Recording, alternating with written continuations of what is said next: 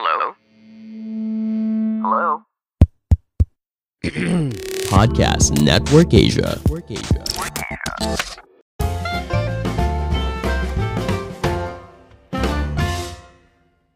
Halo semuanya, kembali lagi bersama saya Madianto. Kali ini kita akan membahas tentang tips menghemat belanja dari ibu rumah tangga.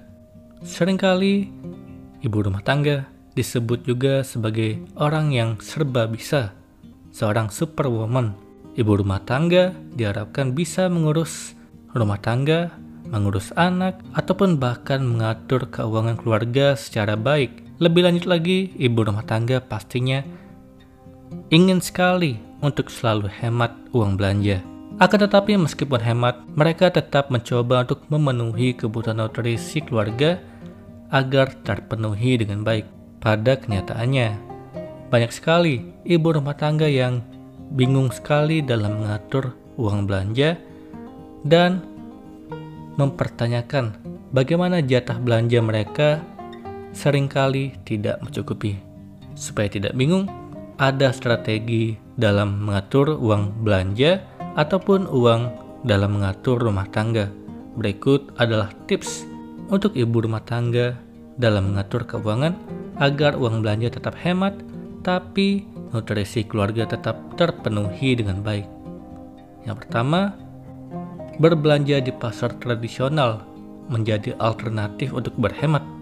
Sebagai informasi, belanja di pasar tradisional cenderung lebih murah daripada di supermarket. Kamu tetap bisa mendapatkan kualitas bahan makanan yang baik di pasar tradisional kalau pandai memilih.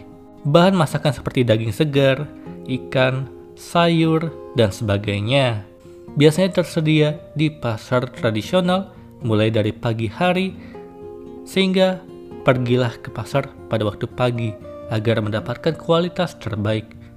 Utamakan untuk membeli bahan makanan sesuai dengan daftar yang sudah dibuat sebelumnya agar tidak boros saat berbelanja. Hal itu mencegah pengeluaran yang tidak perlu. Belilah secukupnya bahan makanan dan jangan berlebihan agar tidak terbuang. Kedua, memasak sendiri sehingga lebih hemat dan juga lebih sehat. Memasak sendiri hidangan untuk keluarga merupakan langkah tepat dalam mencoba berhemat. Selain lebih hemat, kamu juga dapat menjaga kebersihan masakan sehingga lebih higienis dan sehat. Jadi jangan perlu khawatir kalau belum terlalu mahir dalam hal memasak. Kamu bisa mencoba berbagai referensi dalam internet, baik dari resep ataupun melihatnya melalui video YouTube mengenai langkah demi langkah cara memasak resep yang tersedia. Ketiga, membuat list menu mingguan. Supaya tidak kebingungan dengan menu harian yang akan dimasak, kamu perlu menyusun menu masakan setiap harinya. Susunlah menu masakan harian untuk satu minggu dan buatlah daftar bahan apa saja yang harus dibelanjakan berdasarkan rencana menu yang sudah disusun.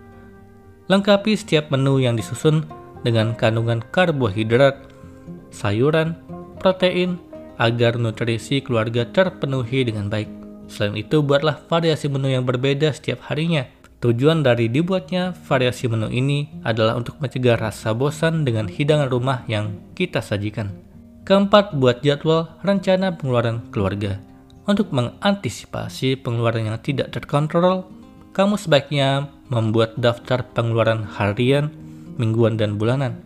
Pengeluaran harian misalnya uang saku anak sekolah, mingguan misalnya budget untuk belanja sayur mayur dan lauk, sedangkan pengeluaran bulanan misalnya biaya listrik, gas, air, dan sebagainya. Kalau perlu, masukkan juga budget biaya entertainment atau hiburan, misalnya biaya makan di restoran atau liburan keluarga. Hal ini mencegah budget yang tak terkontrol saat pergi berlibur atau makan di luar.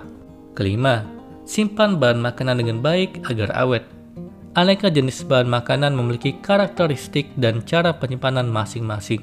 Dengan bahan makanan jenis sayuran, kamu bisa menyiangi terlebih dahulu, lalu masukkan ke dalam wadah kedap udara dan simpan di kulkas bagian khusus. Sedangkan bahan makanan jenis daging dan ikan, kamu perlu menyimpannya dengan bersih di freezer. Cara menyimpan bahan makanan yang sesuai akan membuat bahan makanan lebih awet dan tahan lama dalam beberapa hari ke depan. Dengan adanya hal, Dengan adanya hal tersebut akan memberikan keuntungan, sehingga kamu tidak perlu berbelanja ke pasar setiap hari, sehingga lebih menghemat waktu dan biaya transportasi. Demikian beberapa tips untuk ibu rumah tangga dalam berbelanja dan menghemat uang belanja yang dapat dijadikan referensi. Setiap rumah tangga memiliki kondisi dan kebutuhan yang berbeda-beda. Kamu dapat menyesuaikan pemenuhan kebutuhan berdasarkan pendapatan yang kamu terima. Kiranya kamu sudah berusaha menghemat, tetapi uang belanja masih terasa kurang. Cobalah untuk mendiskusikan dengan pasangan ataupun keluarga yang ada di rumah agar bisa mendapatkan jalan keluar bersama. Jangan lupa untuk mencatat semua pengeluaran agar jelas untuk apa saja pemakaian keuangan keluarga tersebut. Semoga ini bermanfaat. Sekian dan terima kasih. Pandangan dan opini yang disampaikan oleh kreator podcast, host, dan tamu tidak mencerminkan kebijakan resmi dan bagian dari podcast Network Asia. Setiap konten yang disampaikan mereka di dalam podcast adalah opini mereka sendiri dan tidak bermaksud untuk merugikan agama, grup etnik, perkumpulan, organisasi, perusahaan, perorangan, atau siapa pun dan apa pun.